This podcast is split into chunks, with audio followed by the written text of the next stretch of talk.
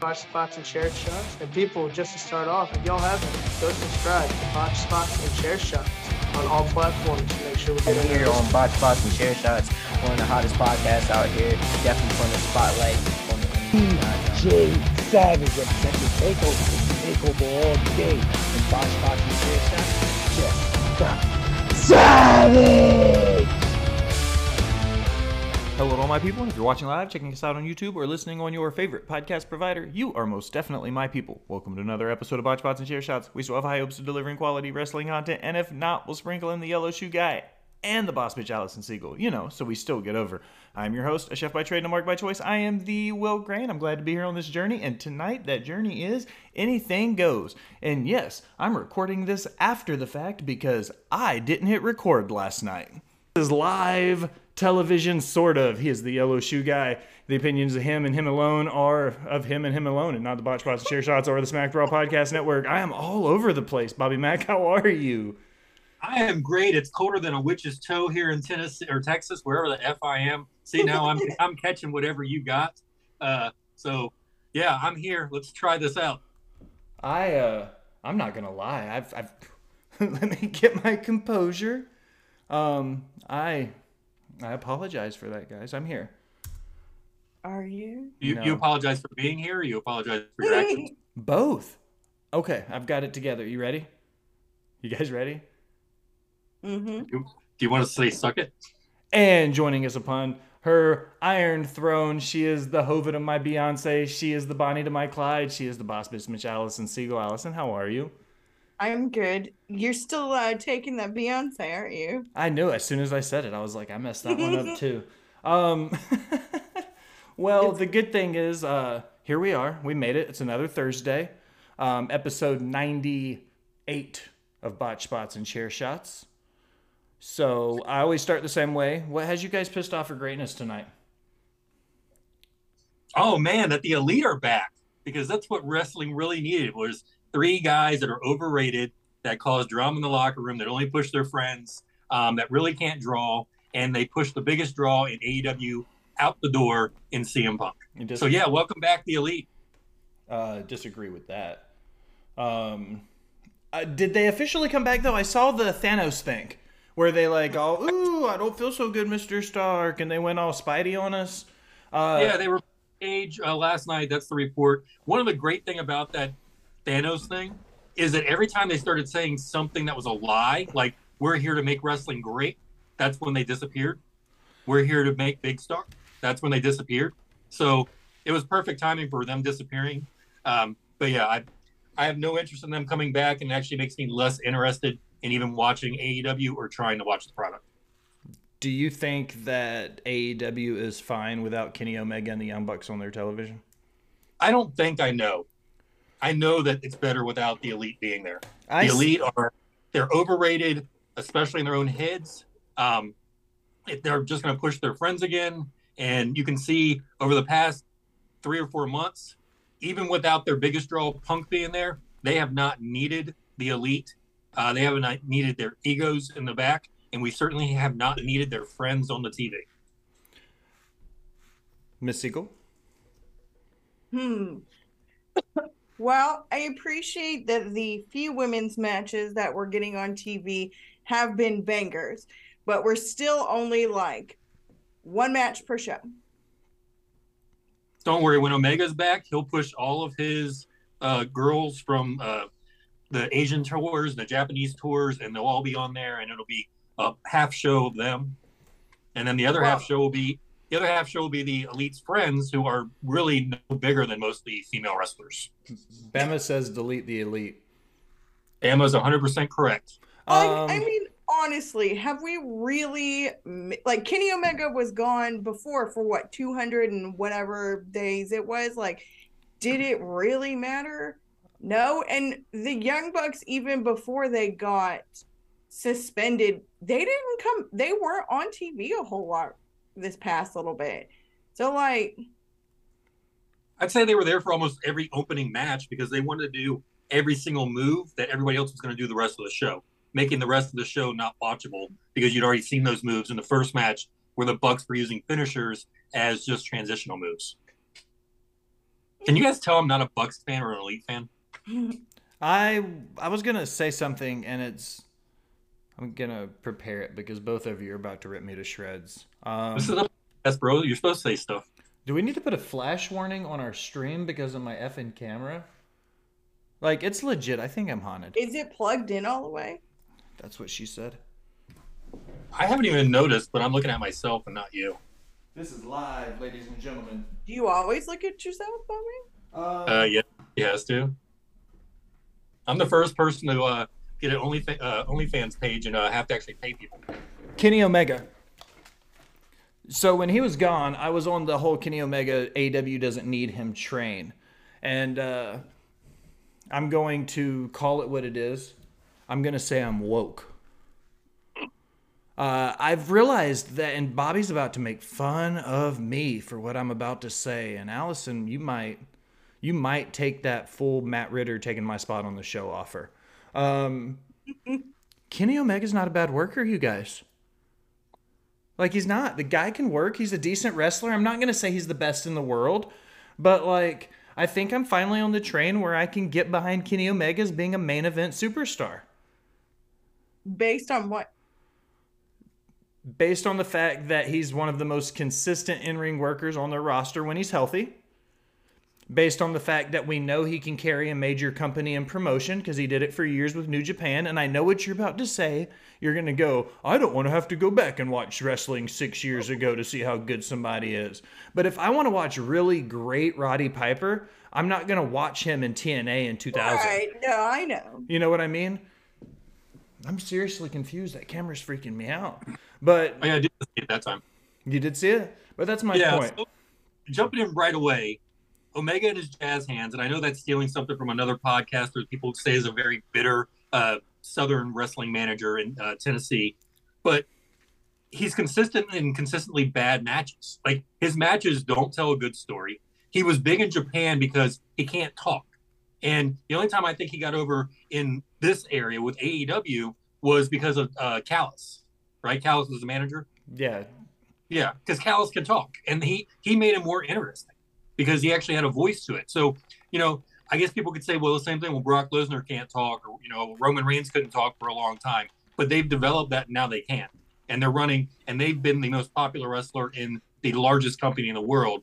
Where Kenny Omega, you go you go to Japan when you can't talk, and there's a lot of guys over there that are good workers that can't tell a story um, on the microphone to talk people into the seats. One of my favorite things about the Kenny Omega story in New Japan, though, is he actually took on, he was a local. He had lived there for years. He can speak the language, everything.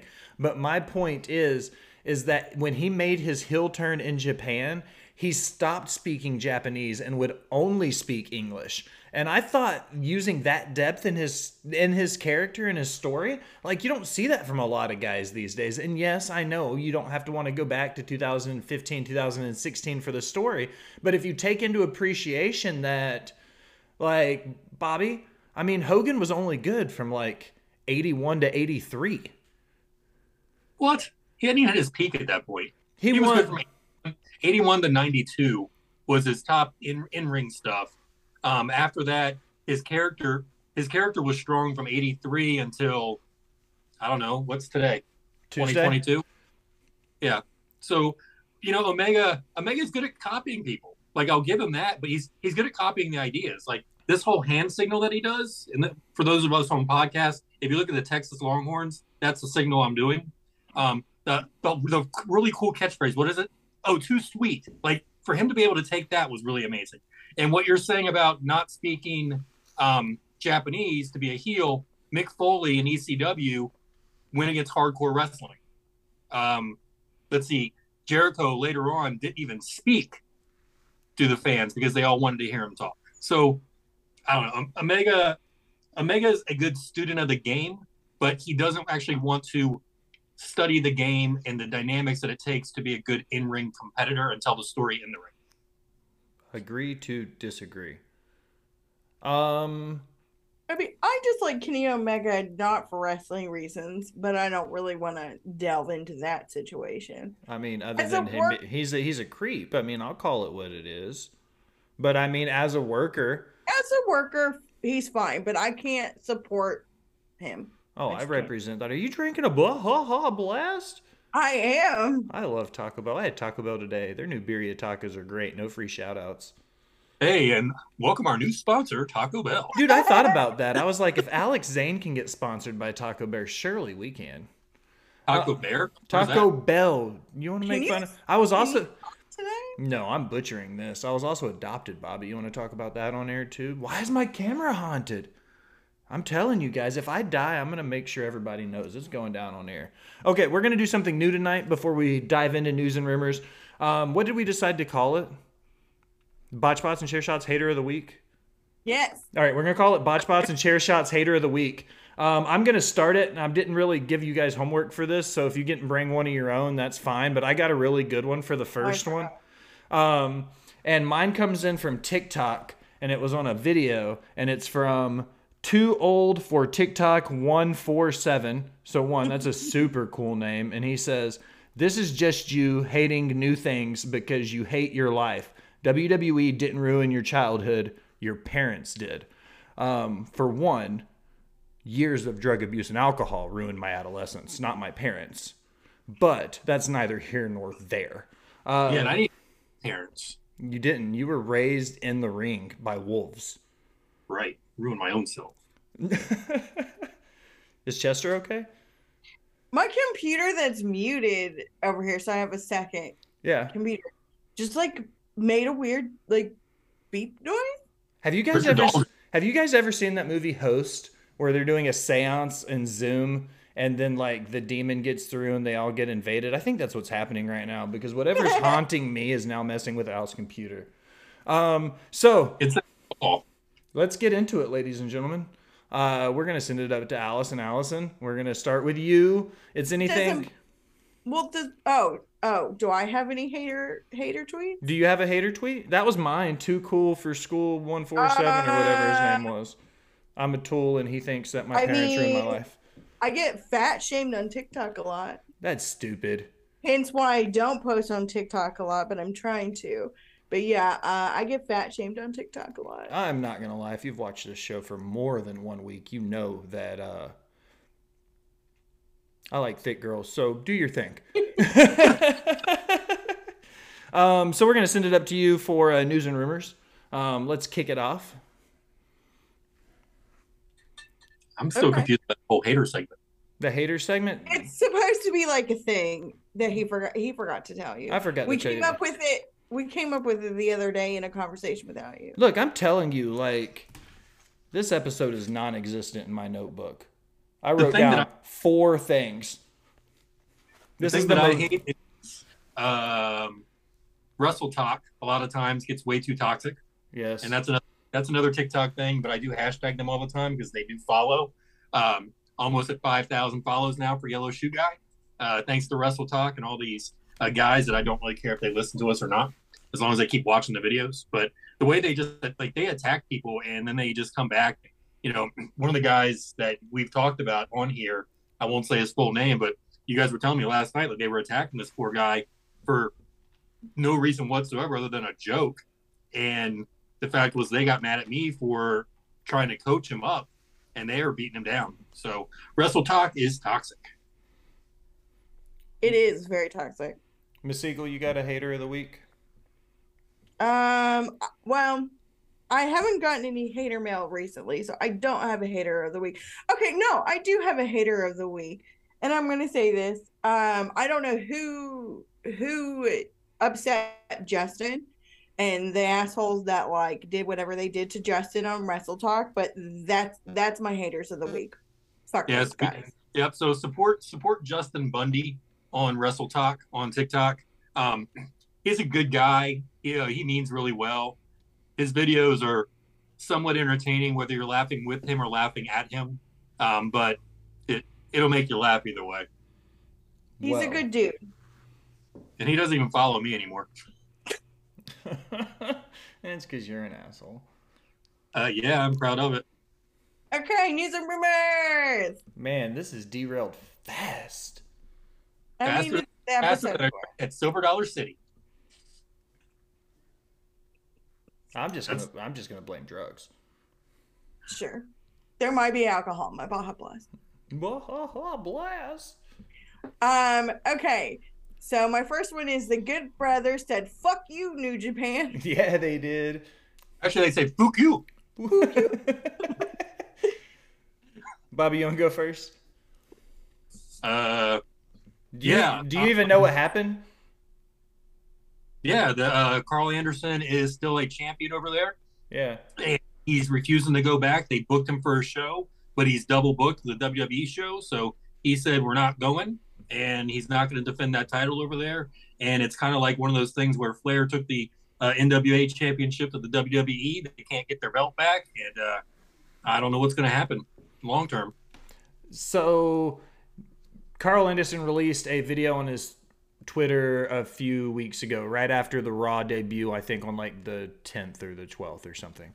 Um, I don't remember exactly. I don't have it pulled up in front of me. But apparently, he said that they didn't book him properly through Doc Gallows, his booking agent, because Doc Gallows handles all of uh, Karl Anderson's bookings, all of his own bookings, and the Good Brothers collectively together. So the thing is, he was like, You didn't go through me when you booked this. So we took the WWE booking because we weren't made aware of it. New Japan gave a press release and they said, Yo, um, actually, this has been booked for weeks and we made you aware of it. I think it was six days prior to the Raw debut. So they knew about the booking for almost a week and still accepted the Raw booking and then accepted the Crown Jewel booking to be in Saudi Arabia. So on November 5th, Karl Anderson is booked with the Good Brothers to go against the Judgment Day. And at the same time, he's booked to defend the never open weight title against Hikuleo in Osaka, Japan for the Battle of Autumn. Um, New Japan has said that if he knows if he no shows Battle of Autumn, they will strip him of the title and the vacancy will be on his record. He has a long-standing history with New Japan Pro Wrestling, so if he does them wrong, this could be one of those where he turns his back on a promotion that's been there every time he's left WWE, and WWE's gotten rid of him and Doc Gallows twice or three times now. So if he turns his back on New Japan, this could throw away his entire career with that company in lieu of a paycheck from. WWE. As somebody who's burned a bridge once or twice this year, um, you know, This week, bridges, yeah, bridges, Today. bridges re- yeah, bridges can be rebuilt, and like um, the former CEO of WWE, you know, you got to do, it, you know, you do do what's best for the business, and if New Japan thinks what's best for business is to get rid of him today, that's fine because tomorrow they might change their mind. Um, is Doc Gallows is he like related to Luke, or is he like a distant cousin, like a father figure? Uh, Who's Doc Gallows? Doc Gallows is uh, Luke Gallows, the other good brother, the big, tall, bald guy, the not never open weight champion. Oh, okay. So Luke and Doc are the same. It's not like Marty and Doc. No, Doc Gallows and Luke Gallows are the same person, Bobby. I forget that you're not into fan fiction. I think you and Ritter are more alike than you guys give each other credit for. Hey, Allison, did you say you had Ritter's number? Are you guys? You're gonna kick me off of my own damn show. You know what? I'm gonna start my own podcast. our show. It's our show. I'm gonna start my own podcast with hookers and blow. But Well, this one's never going to see the air, is it? Uh, it has to because we got to get to 100. So fuck it. All right. Um, I think Karl Anderson's kind of shot himself in the foot. I said a long time the best thing for New Japan to do would be to keep the belt on him as long as they could and just stretch it out. If they stretched it out, then it would be a lot of free pub for them, and it could be one of those things where, like I've said, I wrote it in my article. No free shout outs to the you know the Blo- Botch Bots and Chair Shots blog. Um, I said there that if they did this, they could strong arm a working relationship with WWE because of their verbal agreement on bookings with Karl Anderson. Could this be an angle to where that's something in development?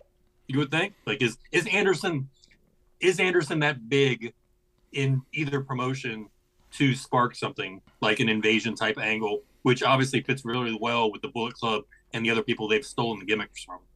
Well, I said last week that AEW has a working relationship with Noah coming up, so we know that their work their relationship with New Japan is out.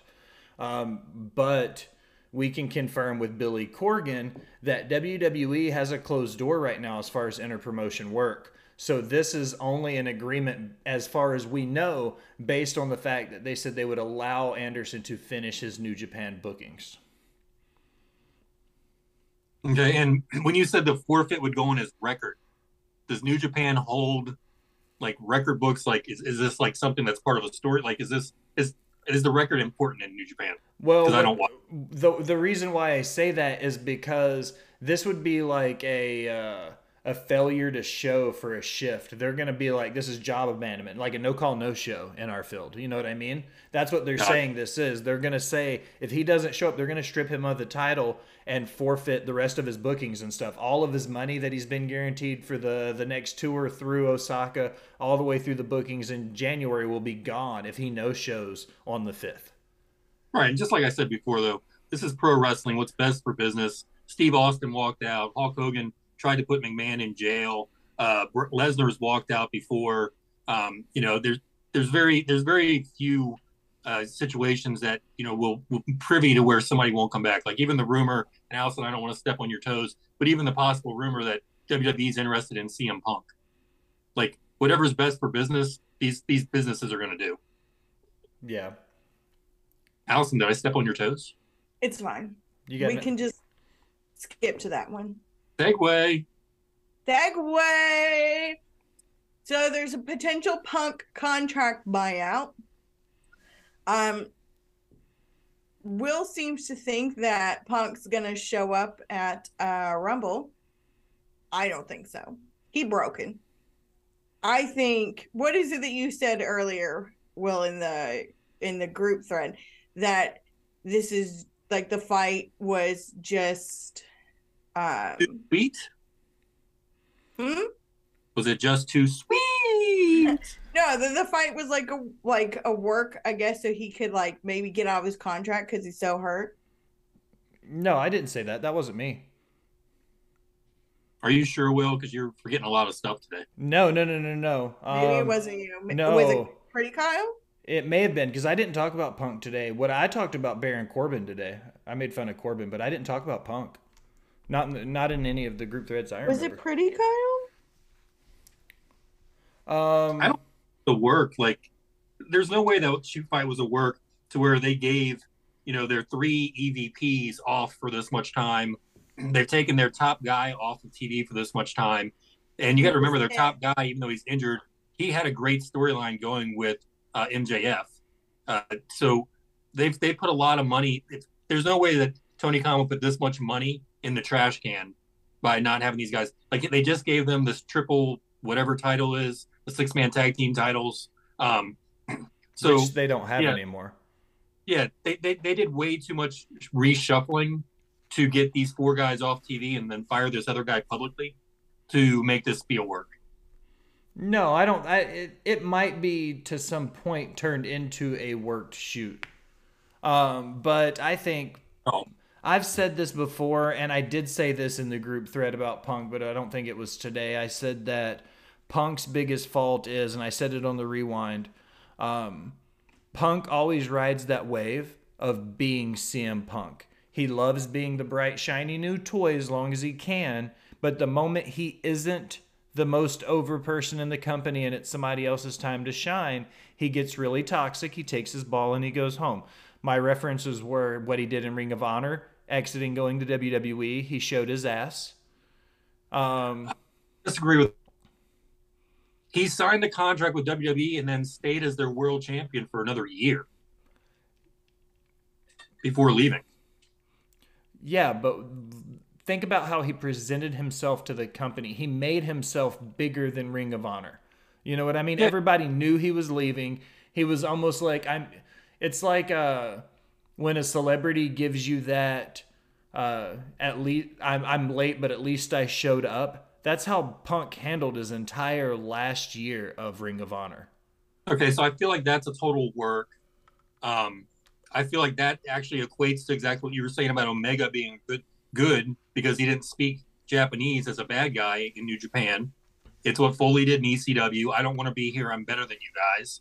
Um, so I feel like I feel like that was a great. If if you think that Omega that was a great work for him, then I think that this would go along the same lines of that. That Punk worked the audience. He worked the gimmick. and he worked with uh, Sapolsky to make the best of a situation, get more eyes on the show because at any time, any point in time, this guy with your belt could just leave and go to WWE, but he didn't.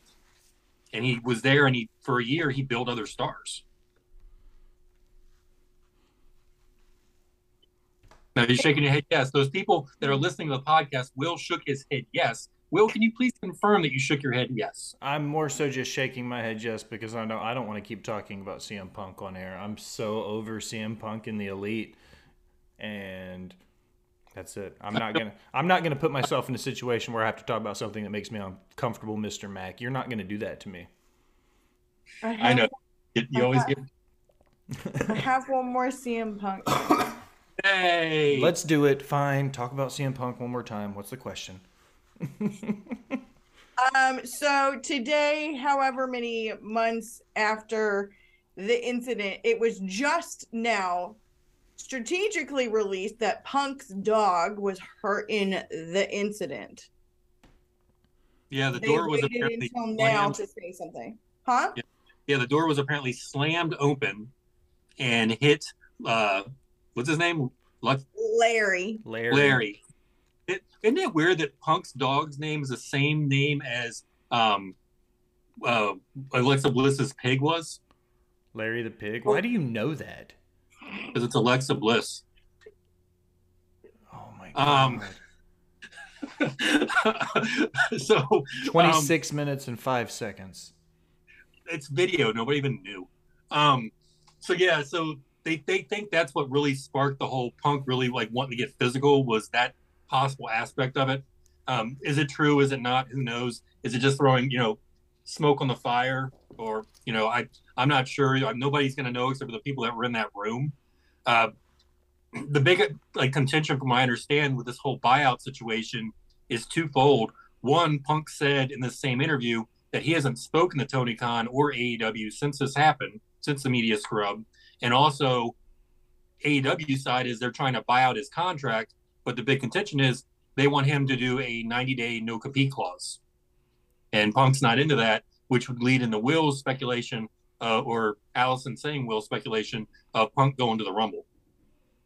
Well, that would I be the big thing. Would be if they gave him a non-compete. If they give him a non-compete, then he we won't see him until March probably.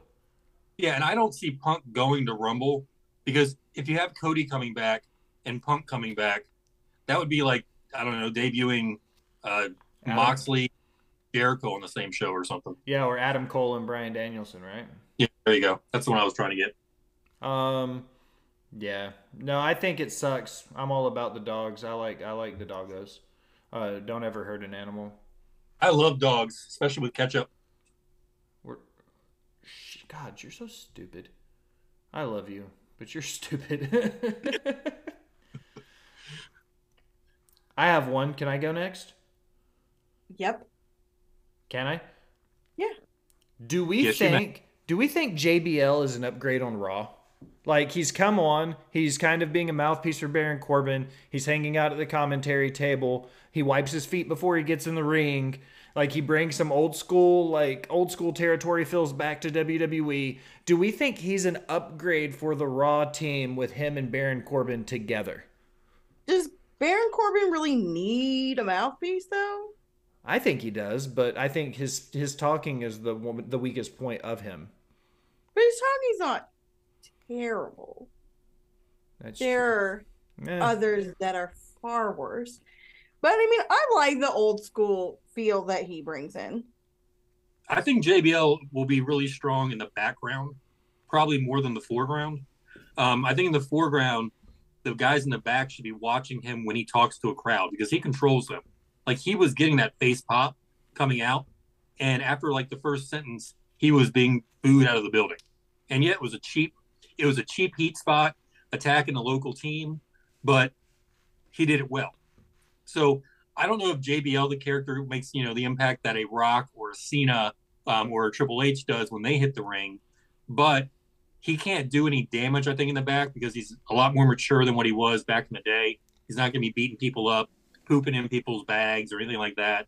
But he's going to be. I think. I think he could be a locker room leader, and I think not only uh, his actions in the ring are going to be good for them to study because I know NXT is a great, you know, place to study and learn, but to actually be in front of that huge crowd and do it on national TV, uh, I think I think that's going to be big, and I think that's going to be good for WWE.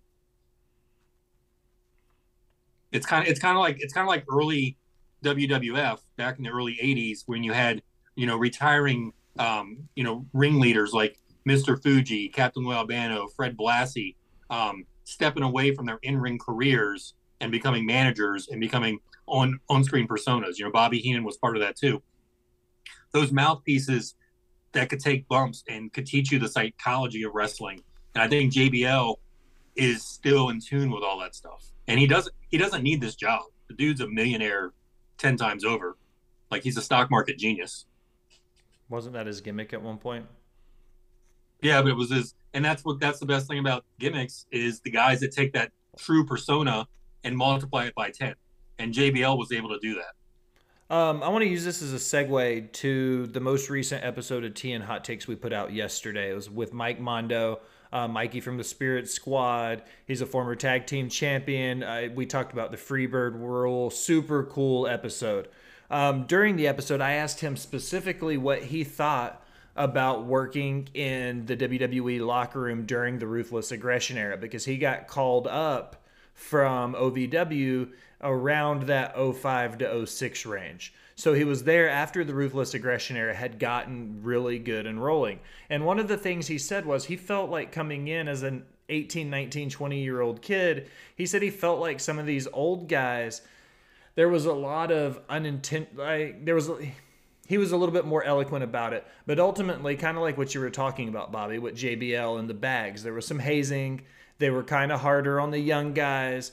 Um, do you think that this is we'll start hearing more of this now as these young guys during the attitude era and during the ruthless aggression era that are retiring are we going to start hearing a lot more of this of the I don't want to say the toxicity of locker rooms because that's not the case because it's you know the whole homage of boys being boys but do you think we're going to start getting more of these stories from guys that have came through these locker rooms I hope so. Like that's how you learn. Um, you know, I know my locker room in high school and college, we hazed each other constantly. We didn't call it hazing. We just called it day to day locker room. I was like, in a fraternity. It was just we called it hazing. yeah. Well, as a team, you know, like I one time I lost a match and my wrestling team all stood in the hallway, like as I was walking in clapping, and then they all formed the hell out of me to the ground and said, dude, we're we're undefeated. We need you to step up. And they weren't they weren't hurting me, but I, it hurt. Like, and I went down on the ground. So you know, it's it's tough love. And I do I think JBL's hazing or Randy Orton's uh, hazing back in the day was that tough love? No, but something like the Rabid Wolverine, I won't say his other name. The Rabid Wolverine kicked the Miz famously out of a locker room for eating chicken above somebody else's bag and dripping the chicken onto the guy's back, and wouldn't let wouldn't let Miz in the locker room until he apologized. Like didn't the guy had to go change. Didn't he have to go to the Undertaker and get permission to come back into the locker room? Isn't that the story? That when yeah, because he got kicked out and he was changing for his match in the same bathroom that the the patrons were in before they were going to their seats, and Mike the Miz is out there changing into his ring gear in the bathroom. Yeah, and you know that's that's something that you learn from, you know, and I I guarantee you know when you talk about um I don't remember that skinny guy that was the manager um for uh oh for uh, Lesnar for a while, or not Lesnar. I'm sorry for Lashley for a little bit. Uh, he was mad Lio at Mark Rush. Henry. Yeah, Lio Rush, because Mark Henry wanted him to carry his bags. Dude, yeah, it's a it's a sign of respect. Like even in the small part of the business I was in, I carried a couple guys' bags because they were the veterans, and it's just what you do. It's like setting up a ring. You know, they ask you to do stuff because you're earning your stripes. And in this business, and that's what it is, is a business, you need to earn your stripes. You need to respect your elders and you learn from them. You know, whether if they're a jobber on WWE TV, that's still better than the main eventer on your local indie show. Agreed to that. Um, Allison and I have seen quite a few indie shows over the last year and a half, and you can tell when you see somebody work who you know has been in the show and been on TV versus somebody who's only ever worked indies. You can tell it in their timing, you can tell it in their conditioning, the way their matches run, and there's nothing wrong with indie guys. People know I love the indies. 90% of what I watch is the indies. I don't watch live WWE or AEW unless I need to for something. Uh, but I do watch a lot of IWTV because I like indie wrestling. But there is a huge difference in the layers of indie wrestling that you have the guys who start in the smaller promotions. Then you'll get into like that mid tier. Then you'll start getting into your limitlesses and your GCWs and stuff like that. And then you get into your MLWs and then your Ring of Honors and stuff. You see what I mean? So there's like levels to it. And I feel like you can tell the guys that have paid the bills and kept the lights on by wrestling when you see them work. You can tell in their gear. You can tell in their timing. You can tell by their presentation they look like pro wrestlers. And I feel like that's one of the takeaways that I can feel on the indie circuit specifically is if these guys don't take the time to look like a pro wrestler, then they won't ever come across as one. Yeah, I remember, you know, Les Thatcher one time was, you know, giving me some pointers because we were on, a, we, we did a weekend show. So it was like three, three nights in a row. And I did commentating one night and ring announcing. The next day, he said something to me about, hey, you know, you should do this or that. And I was like, well, you know, my local promoter in Tennessee always tells me to do this or that. He goes, okay, well, you want to listen to your local promoter that's never made it? Or, do you want to listen to me who's been on national television, um, you know, with the National Wrestling Alliance, with uh, Smoky Mountain Wrestling under Jim Cornette? Um, so you decide which one you want to do. And right away, the light bulb snapped. And I was like, yes, sir. I was like, tell me that one more time. And then when I went back to my Tennessee promoter, he didn't like that style. So I did switch over for him because you know what? Sometimes you just got to work for what your boss does, uh, for what your boss wants. But any show I did outside of that promotion, I did what Les did. Somebody, Mike said the same thing on my show yesterday, on the show yesterday. I'm sorry, I keep saying that. I am messing up tonight, guys. I'm all over the place. I apologize ahead of time. Now my phone's making noise. Like I'm haunted. Like this is a weird episode. Like weird. It's our Halloween episode. Ooh. Ooh what would it be called? Botch spots and spooky shots. Botch spots and boo shots. Boo shots. Boo boo! It's a spooky ghost. I have no idea um, what I'm doing, guys. What, what were you saying? I don't remember. this episode is rated W for what is Will saying? Allison, get it back on the rails, please. Give us something to talk about. Will you stop saying rails? Maybe that was my problem. Shut up, Bobby. Allison, do your job. Please save the episode. um, The Rock's daughter debuted on NXT. She was the red hoodie. Her name is Ava Raine. Um, and now we're getting all kinds of memes about how uh how what kind of parent would let their daughter join a cult. I think it's awesome.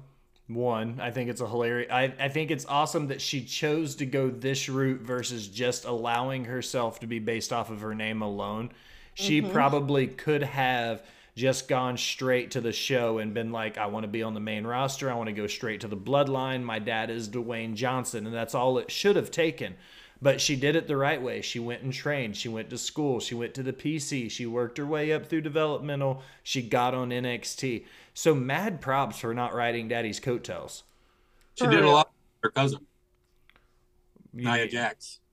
Oh wow. You want to go there? I think my favorite Nia Jax what the Reigns is cooking. The Reigns? That's her name, right? Reigns? Yeah. Ava Raines? Rain. Rain. Yeah. R A I N E. Oh man, I was way off. My fault. You want to mute me? Do you even watch wrestling? I try not to. We started. I'm looking at, the, I'm looking at this Crown Rule lineup, and I'm like, or Crown Jewel lineup, and I'm like, wow. the Crown Rules lineup. Um, yeah. Do you really? Did you know there's betting odds that Logan's gonna take the strap off of Roman? Dude, you can bet on anything and everything nowadays. Like, like you can bet how many times this show is gonna go off the rails this week. God, Bobby, I love you. Uh, silence is always really good for a podcast. Let's not do that again. Allison, please say a topic. I did say a topic, and you all fucked it up. Yeah, I think I, I think I think her coming in, she's doing it the right way. Um, you know, she's not a big wimp like I could say that um, the Foley daughter is the other half of the Rock and Sock connection, which wouldn't be cool if no Noelle came back and they could form a tag team together for at least one shot. Um, you know, I think she she's doing it right. She's got it in her blood. She loves her family. Uh, from what I understand, she has a really big connection with her grandmother as well, and that's you know one of her driving forces. So um, you know, I good for her. Uh, third generation or fourth Fourth. generation. For Yeah, fourth. She is the first fourth generation wrestler in wrestling history. Bobby's Okay. racking his brain. Uh, That's got to be false. Or at least in. WWE. Uh, Randy Orton's a third generation. Uh, Randy Macho Man Savage. Randy Poffo was a third, second generation. Yeah. Um, Um, I'm Charlotte- right. second. Uh, Tessa Tessa Blanchard is third. third. She's third. Uh, let's see. DiBiase was a third generation. DiBiase Jr. I mean, You can Uh, just say I'm right. Hold on. What about? Uh, no. What about um? I like this Oh, game. No. What about the Usos? The Usos' dad was Rikishi, which would be two. Rikishi's dad was three. And And then if you if you would technically line them up with, um, what's his name? Uh, Rock's grandfather. the which I High know Chief that- Rocky Maivia. That would be four, but then but that would actually make Reigns five. I mean, No. yeah, Reigns. No, Reigns is on the same level as. uh The new Reigns. Rock's Reigns. Oh, Ava Reigns would be on the same level as. Maybe. No, no, she would be four. She's the only fourth generation wrestler. Boom. Listen to the lady, Bob. I did my research. I think that it's awesome. Like I said, I, I'm glad that she's not riding the Rock's coattails. I'm glad she's taking care of it herself. I'm glad she's going through the motions and showing her worth. But now that I'm saying it out loud, why did she take the name Reigns when her It's spelled Cousins. differently. her other cousin's name is Reigns? It's spelled differently. And it's rain. There's Not not, an Reigns, S at the- the. It's Ava Raine, Bobby. Once again, I reiterate the fact I'm pretty sure you don't watch wrestling. I don't. I saw this on Twitter. Oh Lord. Okay, here's the funny. yeah. Um, police in Temple, Texas are looking for an armed robbery suspect who is wearing a replica WWE title belt upside down, like The Miz. The man is seen on security footage wearing a blue long sleeve Nike shirt, glasses, no shoes, and the upside down replica WWE title belt. I never go anywhere without my yellow shoes, so not me. Um, I like cardigans and I like shoes, but uh, I mean, I could imagine like. I'm trying to think about in my head how he would justify wearing his replica title. Upside down like The Miz. Yeah, for a theft. Like there would have to be a reason why. Armed robbery. Yeah. I just can't think about it. It would have been even better if he had done an armed robbery and he was going Ric Flair style, where he's just wearing the belt and his robe and that's it. And he, you know, Balloon tied to Space Mountain. God, Space Mountain. You know, I've never been to Disney. What? Yeah, not once.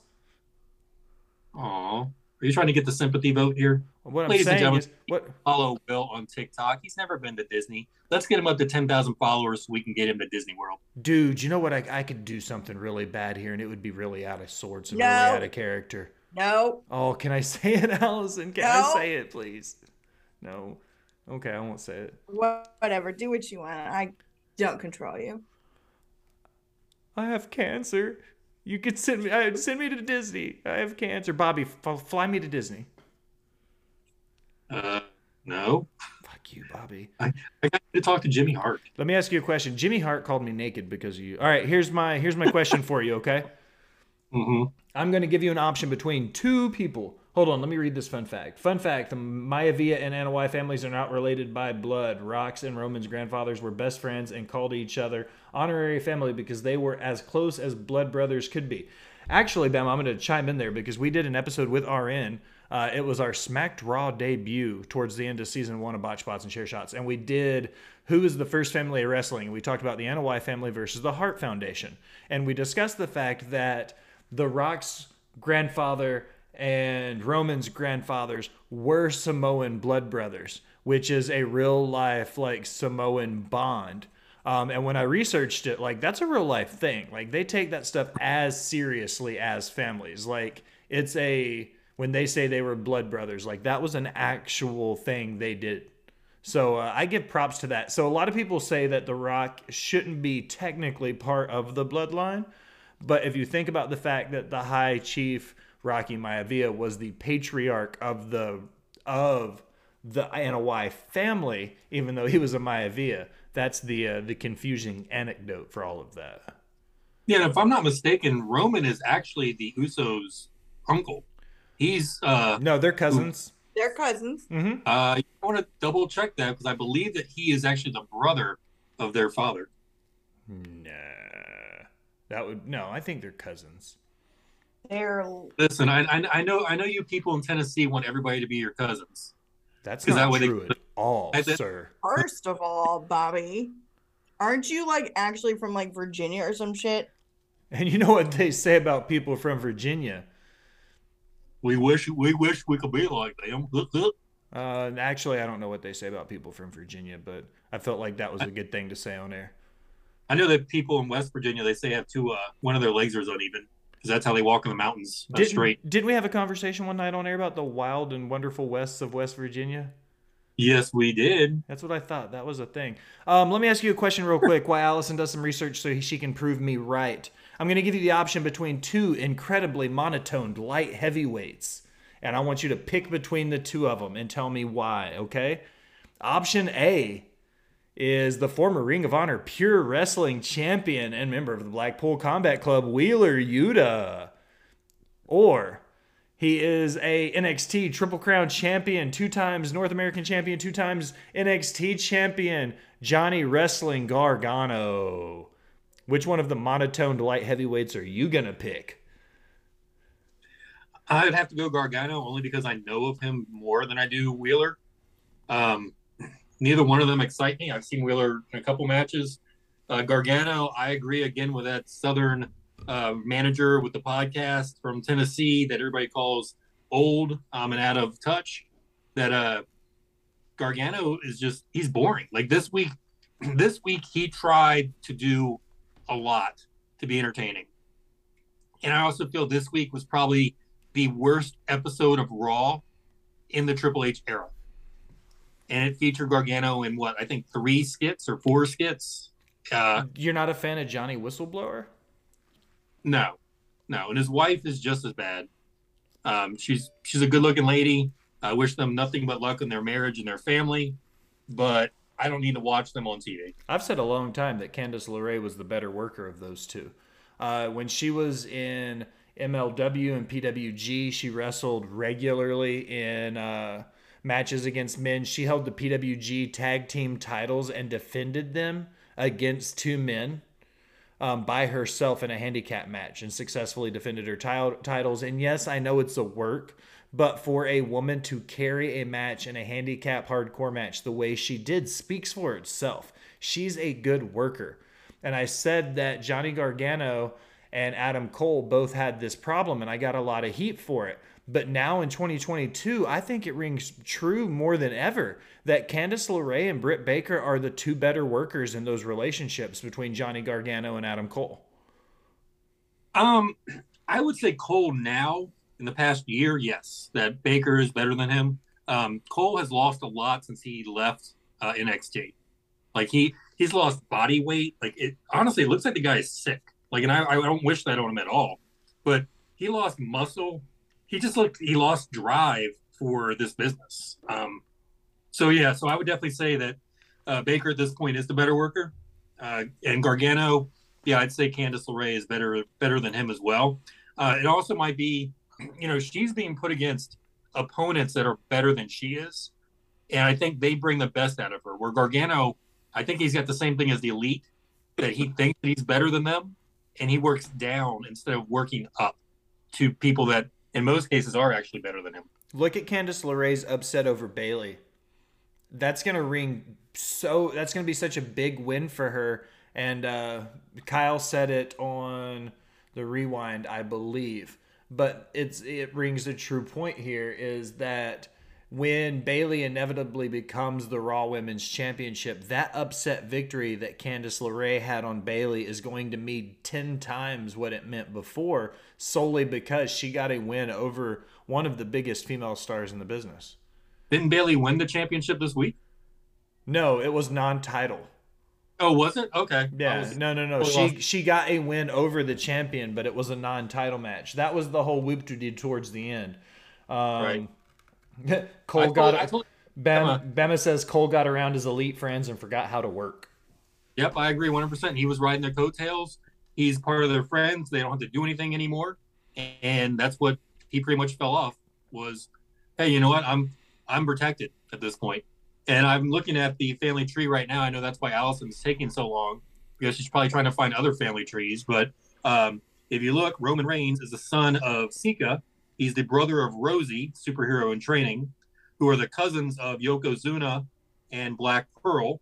And then if you look underneath that, then you've got the next group of Samu, Amanu, uh, L.A. Smooth, and Gary Albright, whoever that is, and then uh, Jimmy and Jay. the long last Anoa'i brother, Gary Albright.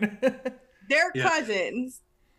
I'm not going to argue with you guys on the air. I You're thought wrong. I'm looking at the family tree right now. He's he's cousins. Roman Reigns is cousin with Rosie, Yokozuna, Black Pearl, Tama Tonga, who's the Tonga kid, Mhm. Umaga, and Rikishi. yeah. They all had children after that. hmm that are Jimmy and Jay, uh, LA, again, LA Smooth, Manu, and Samu.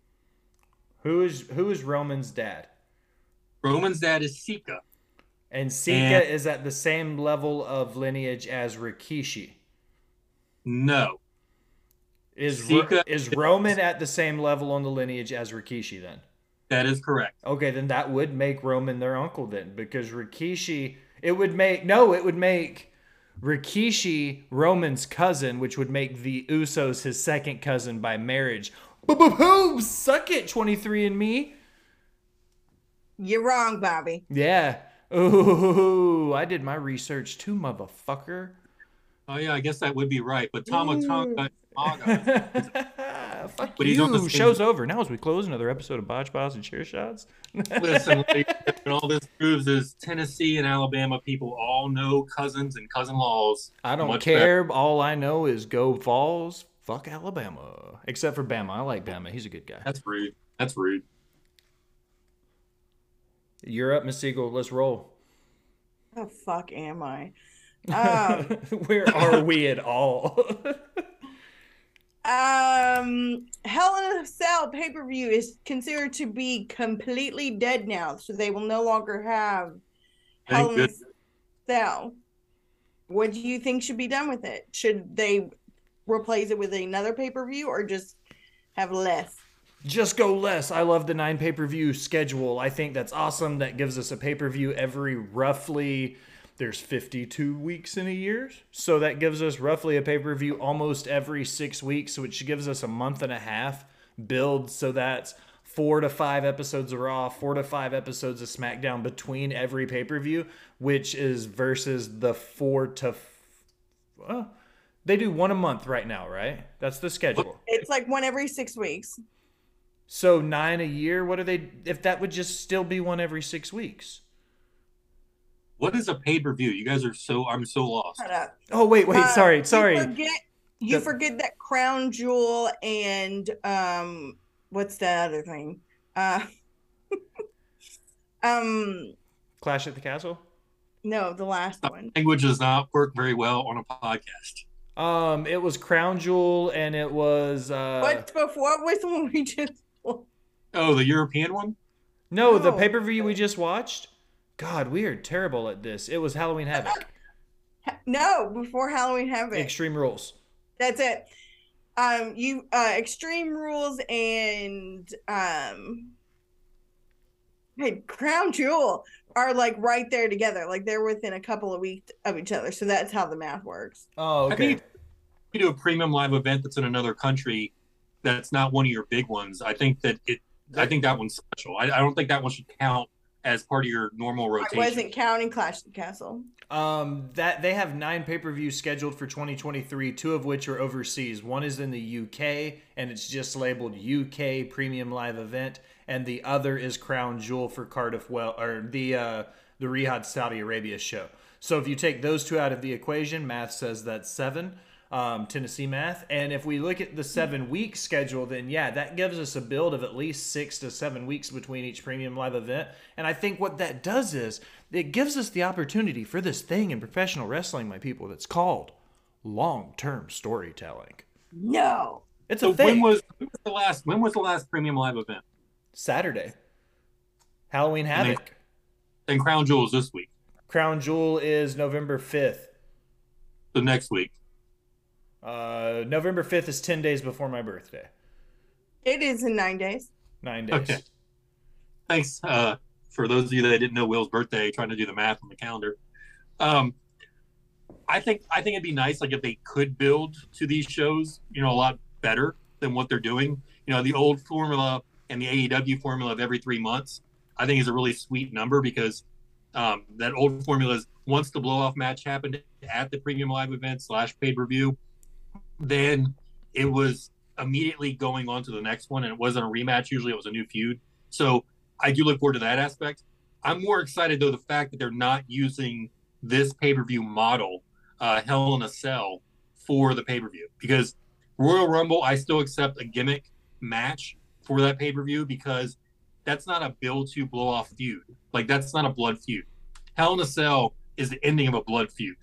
So I think Hell in a Cell coming up sporadically when a feud demands it is a lot more important to the match and a lot more important. Like that's gonna that's gonna be a match that sells a card instead of a card that sells the match. You know what I mean? Like or a, an event name that sells the match. So that's why I'm excited.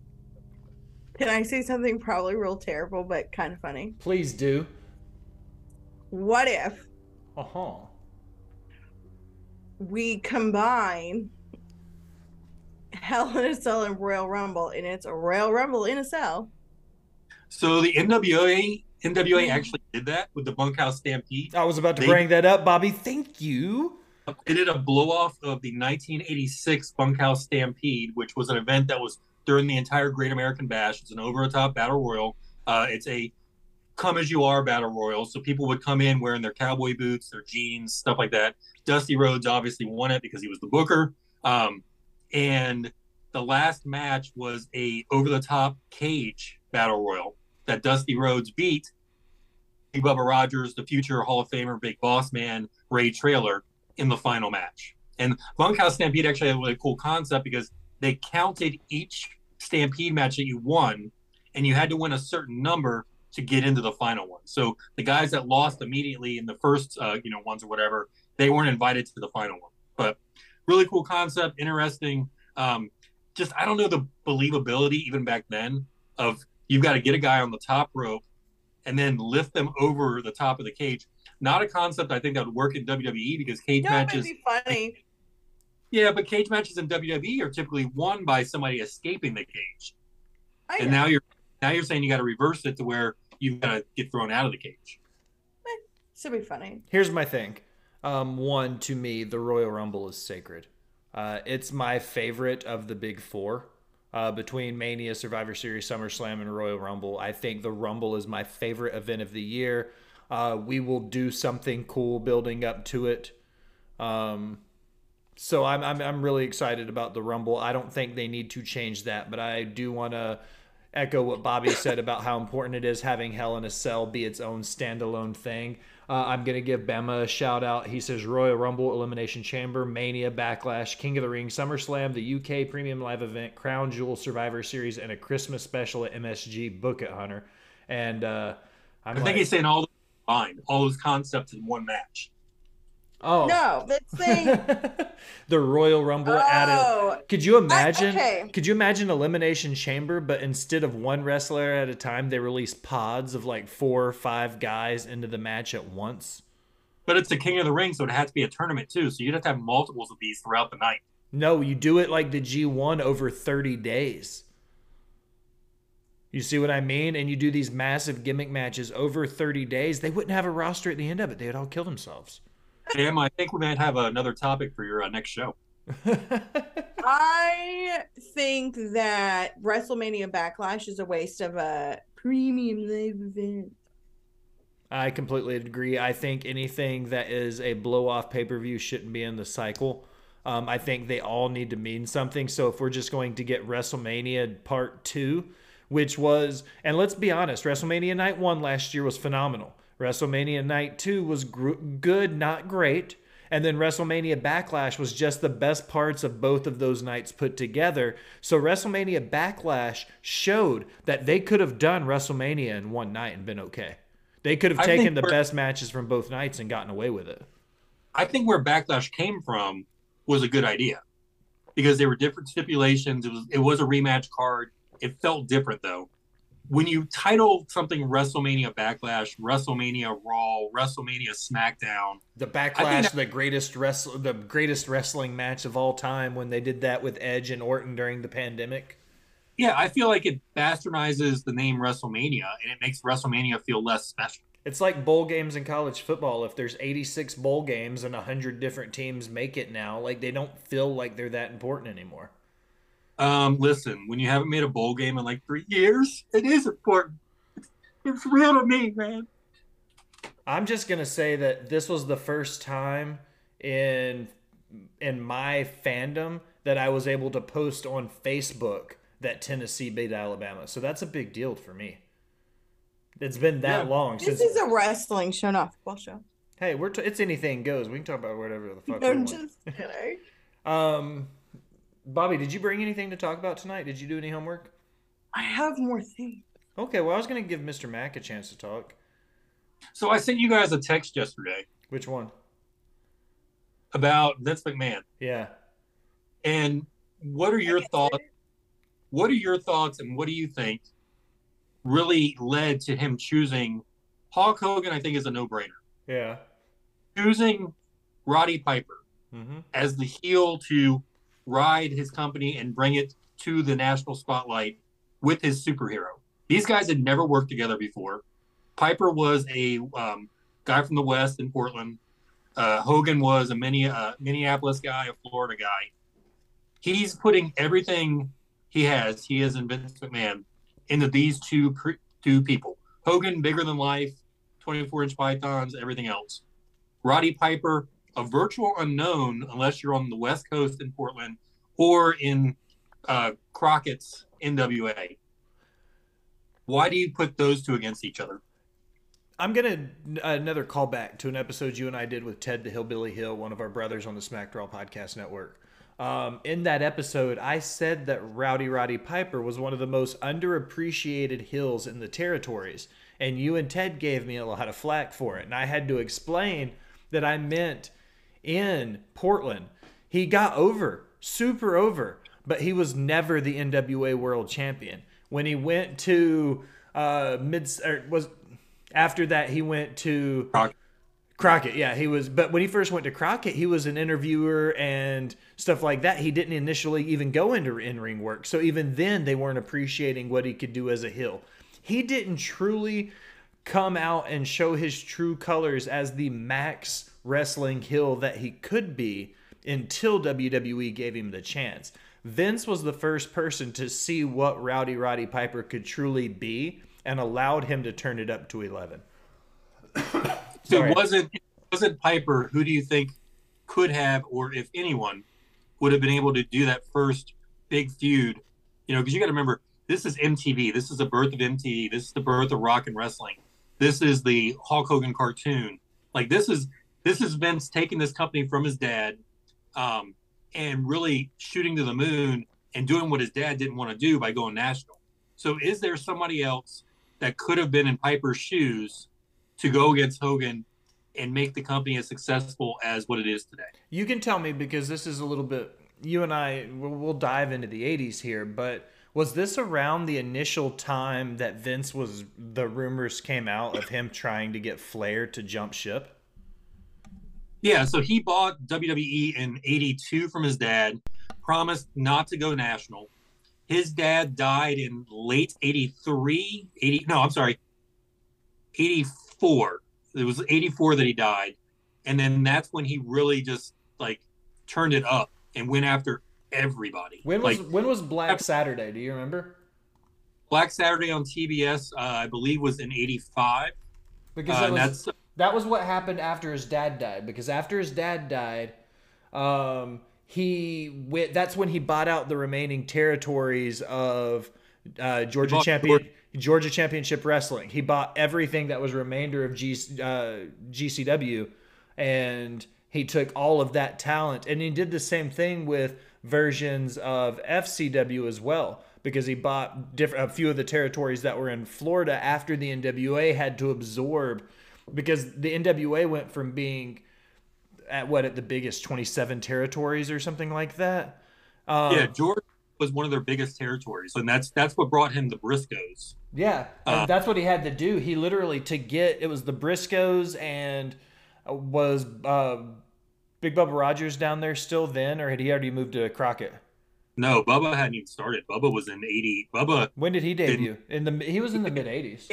86 on TV as a jobber. Uh, Black I guess- Saturday was July 14th, 1984, so it was almost a full year after Vince McMahon Sr. died, uh, which I will find out right now for us. Yeah, and then they said that that famously the million dollars that Crockett paid for that TV is what funded WrestleMania.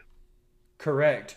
Um, which was the McMahon's call to Starcade, the first pay per view. Then Bunkhouse Stampede.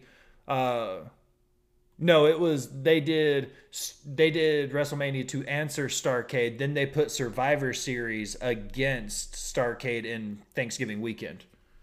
Yeah, that was uh WrestleMania four. We uh yeah, that was after WrestleMania four. So um yeah, so that's that's when that's when McMahon really went for the jugular. So Like- Vince McMahon Sr. died in May 24th of 1984, and Black Saturday was July of 1984. So he had his old man in the dirt for 90 days before he did exactly what he said he wasn't going to do and bought out the remaining territories that Crockett couldn't buy when the NWA did that buyout. Yeah, yeah. So so do you think that there's anybody other than Piper that could have taken that role? Like been the cartoon character, been the foil on MTV against Cyndi Lauper, been Hulk Hogan's foil, and what really I, Will, you've said it a little bit, attracted you to Piper um, against Hogan. Uh, I think one of the biggest things to remember about Piper uh, was that Rowdy Roddy Piper was one of the best talkers in the game at that point. He was also one of the biggest in ring workers. Hogan, once again, I reiterate the fact. I like how you've swindled your way into speaking about Hogan two weeks in a row now on the show. Um, I think Hogan's biggest thing was Piper was able to complement Hogan well because Piper was a good in ring worker. Um, you got to think about the time where you're at in WWE uh, history where you've got some guys that could carry that flame, but you don't have anybody as big as Piper. You've got Paul Orndorff, Mr. Wonderful. Who should have been really the guy to rest, uh, be the headliner at WrestleMania 2 against Hogan. You've got Don Muraco, but he was a little bit late to the game there. He was getting ready to leave the territory. Uh, Ted DiBiase was also towards the top, but he wasn't quite main event stature yet. So you've got to reach to the point. Did they build enough of these cartoon like characters that they had of Hogan? Had they built enough heels that could be the yin to his yang? Well, that was the thing is like they were bringing guys in from territories at this point. They didn't have much time to even like build at that at that time. Like you know, guys like Missing Link, Greg the Hammer Valentine, um, you know, even like a Brutus Beefcake. Uh, they were all coming in. Orndorff, they'd all come in from the NWA in these different territories. Like Vince got Hogan in late '83, and he just shot the rocket on January 4th, January 24th of '84, and gave him the belt.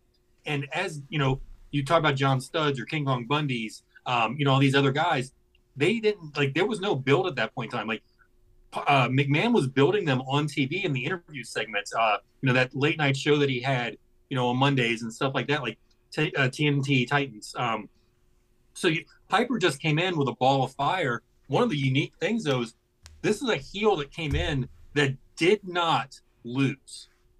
When he lost, it was never clean he Hogan didn't pin him until WCW. Like that was Piper's first clean loss to Hogan. Well, Was that was the. This will be a good segue to talk about what's going on in AEW right now with the William Regal stuff because I want to kind of ask your opinion on that because everything right now is leaning towards this. Regal is grooming MJF to become part of.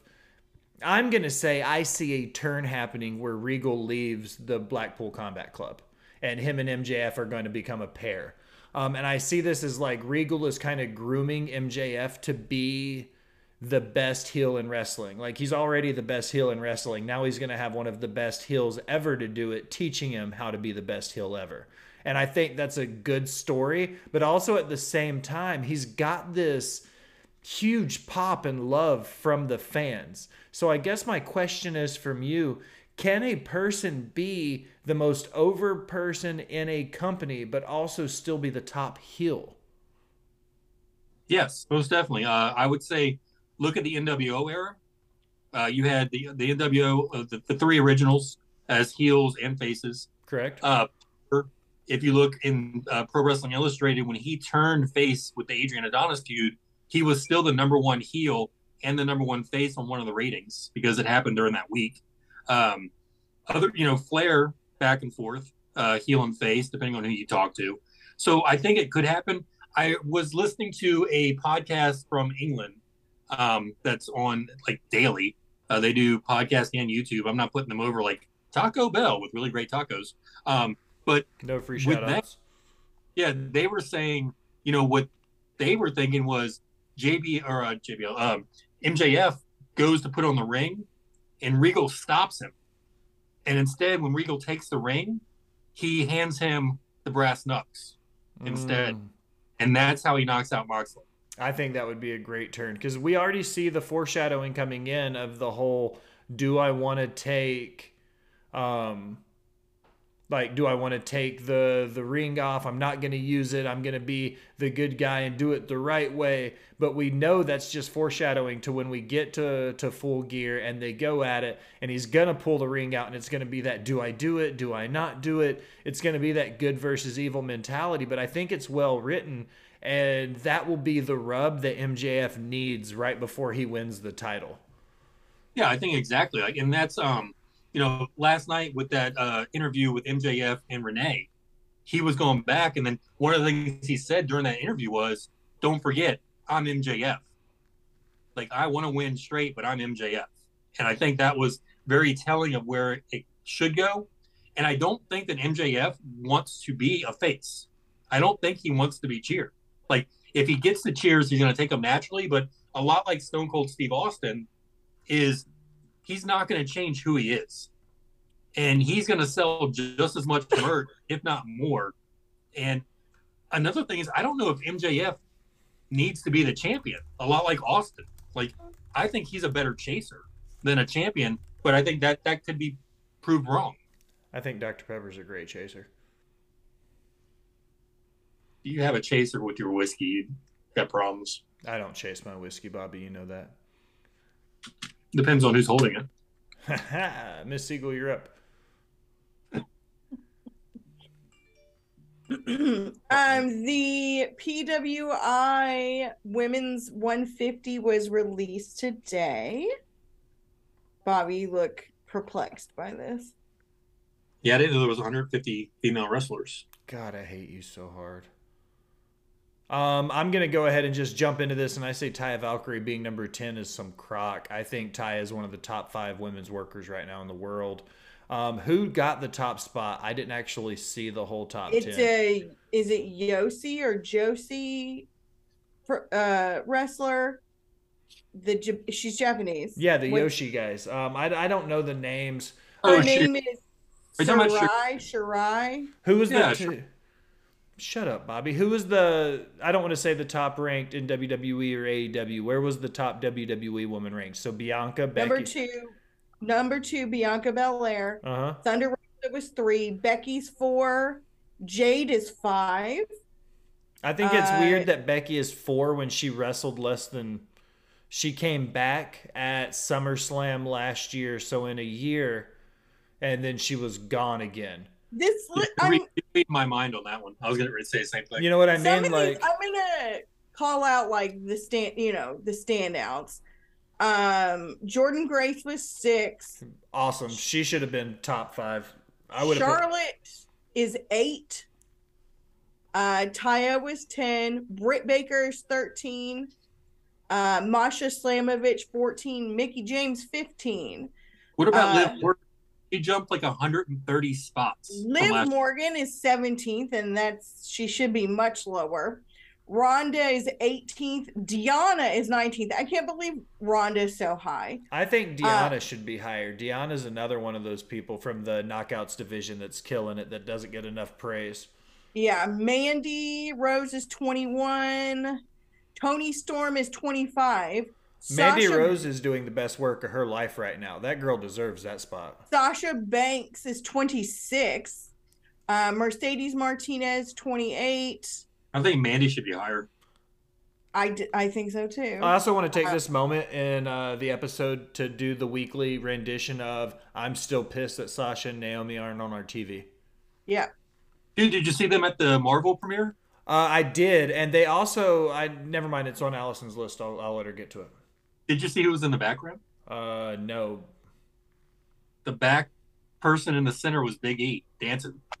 Oh yeah, uh, Xavier Woods did an interview. Fucking hate you, Bobby. Uh, Xavier Woods did an interview and said that Big E is up and mobile. He is on rollerblades and stuff and working out. He's very limited with his lifting and stuff, but he's he's back on his feet again. So I mean, the good news is the man is going. You know, like that's that's better than anything. Big props to E for coming back from a major, scary, like life-threatening injury. Just call it what it is, not just career, but to see him having such a good recovery time, like I'm excited for that. Oh, can you save this for Allison, please? What? It's her segment. She wants to talk about that. Oh No. sh- no, is that not no, on your list? fine. I just want it's fine. Y'all already talked about it. The Big E thing? Yeah. Oh, I'm sorry. Man, you're so rude. Shut up, Bobby. Hey, who, Um who's uh, number 102? hold on. I'm only calling out like the people we care about. That sounds really bad, but you know what I mean. um Roxana Perez was 36. also a good one. Willow is 40. Fantastic. Rhea was 42. I think that's way too low. Rhea's def- Naomi, yeah. Naomi 47, Gigi Dolin 48. I think I'd she's say. Rhea for, the year, Rhea for the year, 42 is pretty good. If Rhea would have had this run the entire year, then yeah, I'd, I'd say top five. Um, hang on, I think I missed one. She did have that really nonsensical tag team run in the middle of last year. Yeah. Um, let's see. Uh, uh, uh, um, I'm scrolling. Dear, dear, dear, dear. Ruby Soho is 60. Uh, I think Ruby Soho looks great for 60 if that's the case. Yeah, I'll say- Um, let's see. Um, Oscar 61. Rosemary 66. Um, there's so many Japanese names on this list. there is Chelsea Green 75, Athena 76, Serena Deeb 77, Natalya 81, Natalya shouldn't be on that list. No. Cora Jade is 83, Raquel Rodriguez 85. That's that seems okay. Uh, Dana Brooke, 88. Shayna Baszler, 94. Um, Dewdrop, 97. Also too low. Kiera, Kiera Hogan, 100. Well, it's also based on a certain time period. Katie Ow. was talking about it. Like And you do we- had to. Do we need to keep talking about Hogan? Can we just move on from Hogan? Kiera Hogan, I get it. That's funny. Silence. This is a podcast. Uh, Anna Um, J, 103. Um, Nikki Ash, 109.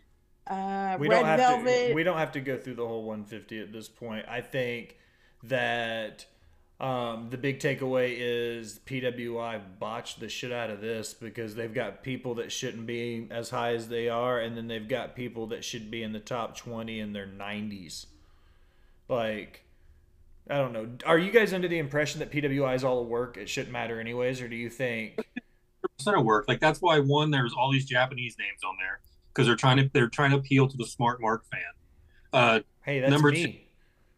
Yeah, well, number two, a lot of this is like any of the indie people on there or these Japanese people. They're the ones that are kissing the uh, editors' asses, and that's why they're getting on the list.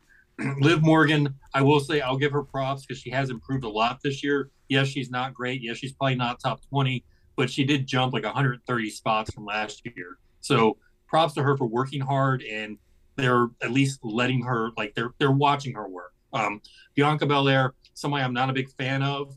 Um, Knoxville based and born, raised, all that kind of good stuff. I think she's overrated and overhyped. But for her to be the biggest name that worldwide name that everybody's going to know, good props for her. Becky Lynch, I, I think they're, again, PWI just showing their bias towards it's almost like, okay, well, who's the who who of WWE that we know and people are going to know? And here's that name. You know, Charlotte, here's that name. Becky's been part time this year. Charlotte's been part time this year. Sasha has been less than part time this year.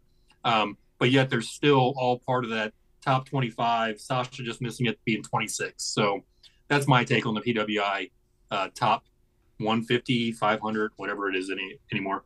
Um, the time the evaluation period is October first, twenty twenty one to note to September fifteenth, twenty twenty two. Um, it's based upon in ring achievements, influence on the sport slash promotion, technical ability, quality of competition, and activity. Uh, So a minimum of ten matches or six months with at least one match in each during the evaluation period to qualify for rankings. So what's the true definition of influence? Because if I look at social media like followers like they take that into consideration Hey, Okay. Allison. Putting you over says that looks an awful lot like their background. what are the bricks Mm-hmm. um you know i'm like black bricks man and to be fair i made this background before i ever watched a single episode of their show I'm just giving you shit. i know I'm still But- in the, I, I was in there live on my phone. I had it set up so I could see what their chat was saying. yeah yeah, yeah. Mm-hmm. Just so as an like as an influencer, back to the list, being on topic, and I'm I'm weird. I'm the one leading us that way. As an influencer on social media, Kevin Nash has all these rankings or all these like people viewing because he's a podcaster now.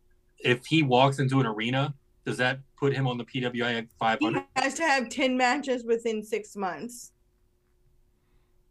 10 matches inside of six months inside of that year, correct? minimum 10 matches or six months Of six activity. months Okay. with at least one match in each month so you either it's an either or so you either have to have 10 matches or they look at a six month if you if for at least t- six of the t- of the 12 little shy of 12 months you had to have had at least one match a month And it was October to October. October October 1st to September 15th. So it's 2 weeks shy of 12 months. So Naomi and um, Sasha walked out on May 16th. October, November, December, January, February, March. Okay, so I guess they just made it. Okay. And they had more than 10 matches. All right. Well, it is what it is. Uh, one, I want a Burberry scarf. Um, I think that's super cool. I didn't even realize that was a thing till last night. The scarf that MJF wears? Yeah, you didn't know that that was like a real No, I didn't realize that was a thing until yesterday. Google how much a Burberry scarf is. They're four hundred and forty-five dollars. Are you imagining MJF wearing that all this time? Let me ask. I just thought it was part of his gimmick because he's a pompous rich kid. But let me ask you guys a question, okay? Uh, Uncle Dave reported that AEW's ratings last night were 997, meaning they did not break a million with that stacked card and everything happening Penta versus Mox, okay? And the return of the Point three two in the key demo. Meaning that a third of their viewers were in the 18 to 36 demographic. They were in fifth place, um, and they got beat by the NBA and Real Housewives. Uh, do you guys still think that the tried and true Attitude Era WWE tactics are going to work for TK long term? Is he going to continue to stay strong using this key demo number, keeping the consistent viewers, even though he's not getting he's not getting the 1.3s, 1.5s that they expect him to get, but with him keeping such a consistent number in the key demo, do you think this is going to be the key to the longevity inside of AEW? I think consistency is key. Yes, I don't think that attitude era tactics are going to work anymore because we're in a different generation. You know, like what I used to think I could say to people face to face or behind their back is no longer accepted. That's why I'm rated Y. No, uh, no, no, no. I'm not saying the attitude era uh, in that sense. What I what I mean by that is when WWE was getting beat by WCW for the 83 weeks, WWE was in the same position though. They were winning ratings in the key demo, but they were losing week over week for total viewers. Do we think TK can use this same algorithm for all intents and purposes to keep his company afloat through whatever he's going through now? As long as he keeps a consistent product that the key demo will watch, do you think that's all he needs? TNA has been around for 20 some years. There's always going to be some sucker TV station that's going to take him on board. Uh, so, yeah, can he survive? Yes. Will he be a profitable company? That really is up to him. If he keeps bleeding the way he's been bleeding with spending money the way he's been spending money, mm-hmm. I can't see it. Um, he's lucky to be on the national spotlight with the channel that he's got now. But I think that that whole WCW vibe that he was going for at the beginning of this is the first time wrestling's been on this channel in 20 years I think he's lost that audience, and now it's time to build stars, and he has with Darby. Um, he has somewhat with uh, Jungle Boy, but he still depends on the guys that are, you know, approaching retirement. Daniel Bryan, uh, CM Punk, which you know he's kind of dropped him. Uh, any even Omega, even Omega and the Bucks are getting to be that age. Like they're they're in the upper 30s, I believe, at this point in their careers. Um, Jericho, obviously. Uh, Jericho's Swagger. like a million years old. Yeah, Swagger. So he's got to start building stars of his own and not just keep taking these other stars from Japan because he's getting guys that are already in their prime or about to hit their prime. Um, so they've only got a couple years left. Kenny Omega is two years older than I am, so he is thirty. He'll be thirty. He just turned thirty nine. Yeah. Uh, do you think that? Do you think there's that sweet spot though, where a wrestler hits an age? Um, he's 39. Let's see how old Moxley is. It uh, depends on the. Jon Moxley like, is 37. All right, he'll be 37 in December. Adam Page is super young. What he the is average uh, age 31 years old. AEW wrestler. Everybody I've just checked right now has been over 30. Uh, CM Punk's like 100. He's old and tired. I, I, think Punk's like what 42 or 43. Uh, he debuted in 1999, 1978, October 26th. What's up, Scorpio Clan? Big talk. He's 40. That He be that's maybe that's why me and CM Punk are both incredibly toxic, because we're both Scorpios.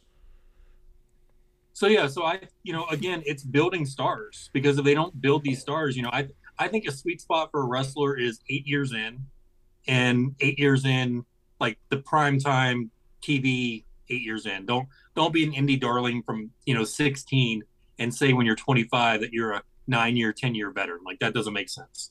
Like when you make the big league, that's when your career really starts. Um, that's when you you really get exposure to TV angles, interviews, things like that. And you know, 42 used to be old. Like people, you know, Flair uh, Austin and uh, Pillman were calling Flair old when he was 42 years old, and Flair went on for like another 20 years, and hell, went on last what three months ago yeah, at 70s in July. Yeah, so that was like the first time of him actually showing, oh yeah, I am old.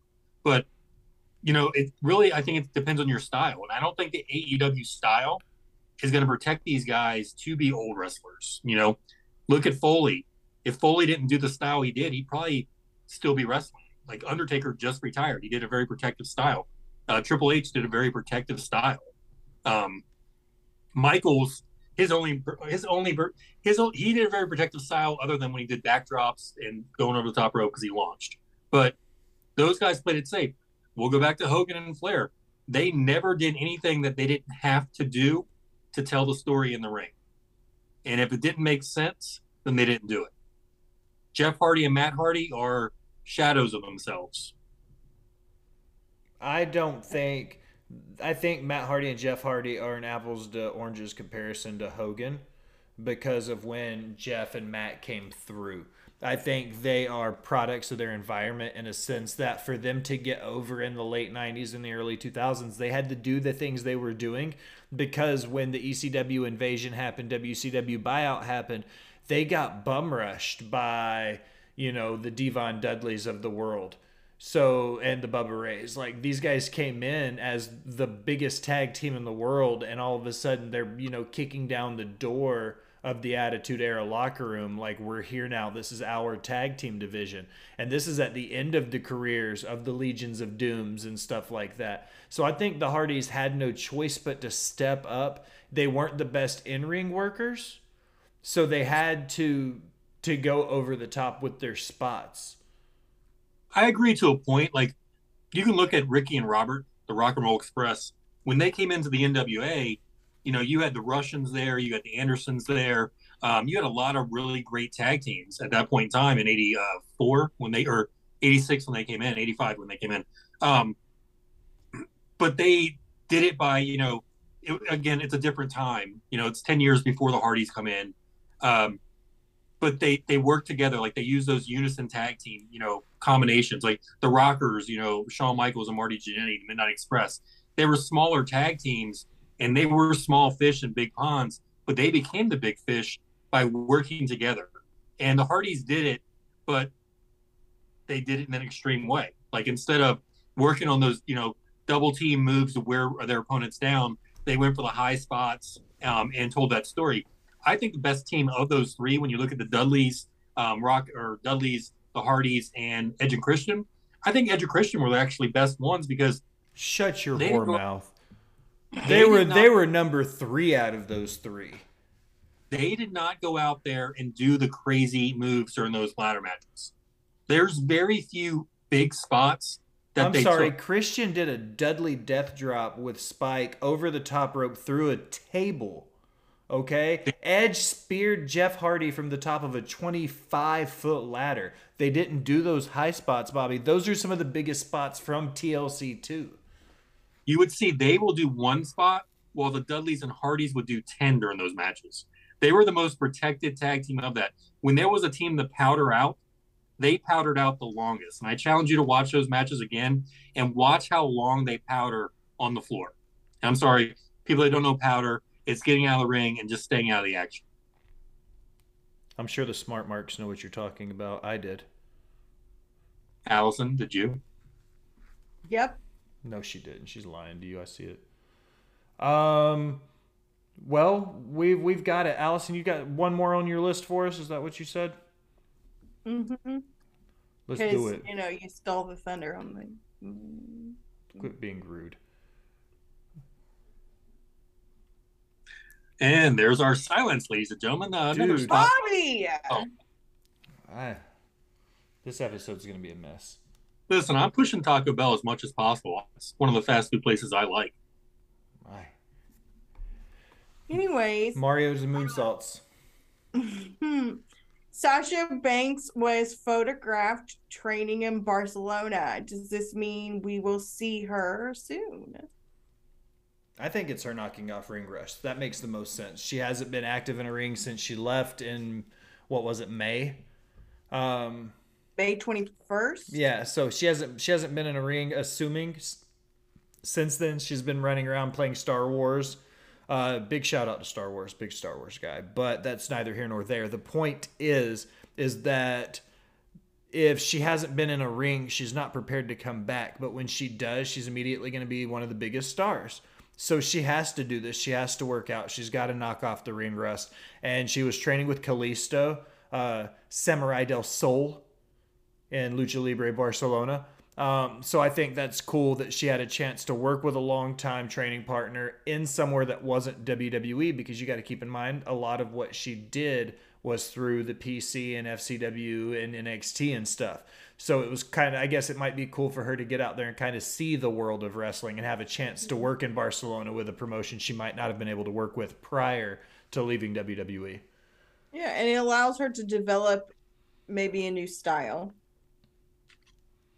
Uh, yeah, I, I I agree. Like she's knocking off the ring rust. Um, I think it's also though she's just trying to stay in shape. Like she's you know she's working out, she's staying flexible. Uh, what she's doing in the Star Wars universe does demand a lot, and she's one of those people that, uh, from what I understand, likes to do her own stunts.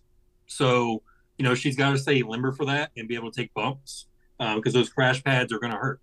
So you know, good for her. Again, I don't know if wrestling needs her in Naomi.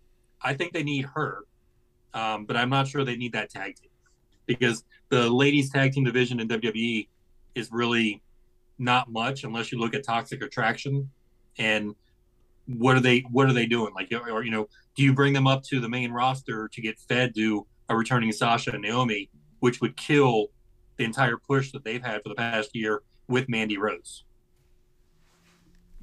I completely agree with that. I also um I think that if they push Toxic Attraction and Mandy Rose to the main roster too soon, then they will get lost in the shuffle because they're doing this big push for damage control versus Alexa and Asuka and all of these girls. So if they throw Toxic Attraction in right now, it's just going to be another women's tag team in a tag team division that's just now starting to get traction again. I said when Bayley debuted at SummerSlam that a dominant female faction is what that division needed because it gives a main event singles competitor along with the pair of the the tag team workers. So eventually we know Damage Control will have the tag belts and they will have that Raw Women's title. So this is the rejuvenation that division needed. But if we see Toxic Attraction come up too soon, we're going to get an AEW situation where it's going to be an oversaturated market with too much talent. Yeah, and I think that they did that mistake before when they had Paige leading the one group, um, who Mandy Rose and Sonya was part of the other was was that led by Paige or was that the other group? Like there was three, there was two or three groups that all had a strong leader, and then the other two uh, on on with them. I know Paige was one leader. I can't. Uh, oh, um, Riot Squad, Riot Squad. Oh yeah, Ruby had, Riot and uh, you know Liv Morgan and what was her name? What was the third member of? Was it AJ Lee? No, no, it was um, the wife of the Viking. Sarah, Sarah, uh, something. Paige, Mandy, and Sonya were Absolution. That's right. Okay. Yeah, I do remember that one now. Uh, that yeah, was but... a lot like uh, Beautiful People, and I said the same thing about Toxic Attraction that it was just kind of like the NXT version of Beautiful People from Impact. Yeah, but I think Beautiful People. The one thing is that um, both those or all three of those ladies could talk. Like, and it wasn't until the one dropped out and they brought in the Von Erich the Von Erich was just beautiful, but she couldn't talk, and she really brought the group down. And then when they got rid of her, and it was just uh, Sky, uh, Velvet Sky, and um, the other lady I can't remember, uh, Madison Rayne. When they brought those two in, and they were just a tag team, not a not a three way anymore. That's when that group I think really really took off, and still are at signings all over the place, um, all over the country now. Sasha, Tamina, and Naomi were team bad. Yeah, that was the third one. But yeah, I remember Paige's group was on Raw and the other group was on SmackDown, but it was like a mirror of the same group. Like it was the blonde, the brunette, and the leader. Like it was just Yeah. It, yeah. It was bad timing. And then you also had the four horsewomen coming up not too long after that, or almost the same time as that. And they were overshadowing everybody. Uh, Dave also chimed in and said, "I would like to. Uh, I would argue that a wrestler, male or female, doesn't really get it until their mid 30s and then masters it in their 40s." Then he gave a bunch of examples: RKO, Rollins, Roman, Danielson, D, Becky, Mickie James, Taya Valkyrie. Uh, all perfect examples of the longer you do it, the better you get at it. And I think that's a a good take to chime in there for that. Um, but it kind of all of that says the same thing too. Is all of those people are still active wrestlers. So it goes with what I was saying about there just being too much. if you start adding too much time, even with a three hour show and a two hour show and NXT, those seven hours of TV still isn't enough if you've got a 200 person roster. Right. And you look at the names that you put on there, those are all very safe workers. Like Randy Orton's very safe, Rollins is safe, Roman obviously, Danielson's probably the only one that, you know, goes on there and does a little bit extra, you know, especially with that headbutt from the top rope. Um, that, you know, Dynamite Kid famously said nobody should ever do that move again. The next guy to do it, um, the crippler, we all know what happened to him and his family, unfortunately. Uh, and then Danielson having his concussion issues. So um, he's the one guy I think that just needs to take that, you know, look in the mirror and just say, hey, you know what? I know this move looks good, but uh, let's not do it anymore. Especially, my, my life much. especially since he's already had to take, you know, Years. Um, yeah, to heal and thought he would never wrestle again from a neck injury. Yep. Like it's okay to blade every week, like what he does or what Moxley does, but don't do these high risk maneuvers that, you know, again, learn from the guys that came before you. Like Dynamite Kid was in a wheelchair for like the last 20 years of his life before he passed away. And the guy passed away in his 60s. Like he should have lived a much longer life. He retired in his 40s. So it seemed like Danielson's one of those guys that would be smart enough to realize, hey, you know what? I love this sport. I love this business but I've got to love my family and myself a little bit more. That's my soapbox. Thanks for coming to my TED Talk. Well, guys, we did it. We made it. We we we we did it. They had the pull us teeth and we we grit our teeth and bear it, but we made it. We clocked it in. We got the time. We talked the topics. It was anything goes. I'm not sure what the hell we're gonna call this episode, but Hey, what? Bama did it because he went the whole time with us. Dude, Bama is going to get mad. He's going to get credited for this episode. I'm going to put it on there. Bama gets credit for this episode this week just for being here with us. Um, but it's my favorite part because I finally don't have to say anything. And Jesus, we know tonight's the night where I can't say anything correctly. So, Bobby Mack, plug Hey, your stuff. Camera stopped fucking up though. Yeah, it did because I shut it off and restarted it. Yeah, so with me, the Yellow Shoe Guy, you can always follow me on TikTok. It's a race to 5,000. I'm less than 100 away from getting that magic number, and then we're going to double that number to get 10,000 so I can start making some money on the TikTok. So follow Yellow Shoe Guy. There's a lot of wrestling content on there. Uh, in between wrestling content, you might see me running around. You might see me playing the Oculus. You might just see me playing, doing other stuff. So uh, follow me, Yellow Shoe Guy, on there, uh, as well as on Twitter and on Twitch. I'm not very much on Twitch, but hey, you know what? Follow me anyway. If you like a blank page, not getting a lot of spam, it's all about me right there. And of course, my accounting page. Shh, don't know what when I can be advertised. But ladies and gentlemen, boys and girls, always a pleasure being on Botch Spots and Chair Shots. Miss Siegel, you're up. You can find me on the tweeters and the TikTok at justagirl918. Um, I have a piddly 148 followers because I don't post that much, but I'm trying to do better. And I'm also trying to get to a thousand so that we can go live with Mr. Mac on um, TikTok. Yes, Matt Ridder, you missed it the whole show because we start at eight the same time every week. What time? It's- So I'm not the only one that doesn't know what time we start. I told you, I said it early in the episode. You and Matt are more alike than the, the two of you want to give each other credit for. Um, you should follow Mr. 8984, that's RN, over at The Rewind. You should follow The Kai Tai Show. He's the host of the Smack Brawl Podcast Network, the UWO, and The Rewind. You should follow Ted the Hillbilly Hill at the Hill Truth Podcast. He is the IWC's favorite Hill. You should follow M A T T R I D D E R Matt Ridder because he's the bomb. You should follow Katie Kinsey Wrestling Bebe. You should follow Marie Shadows. You should follow the Indie Wrestling Gazette. But. What? Charity show. And you should check out the Botch Spots and Chair Shots Twitter, Instagram, and Facebook accounts and uh, click the QR code because that's a very trendy thing to do right now. So we hopped on that train and uh, donate to a great cause for uh, LLS. Tomorrow night is the Orange Ribbon Rumble. Somebody thought it was a good idea to let Botch Spots and Chair Shots promote a wrestling show. Tomorrow night we dabble in indie wrestling for the first time. But I'm going to take my time and make sure I don't mess this one up. Now, as we close another episode of Botch Spots and Chair Shots, I want to take a minute and thank you for listening. Remind you to go wherever you do anything on the internet like, follow, subscribe, unsubscribe, then subscribe again. Leave a comment telling me how great I am or how terrible we sound. Either way, it helps the algorithm and it helps find new listeners.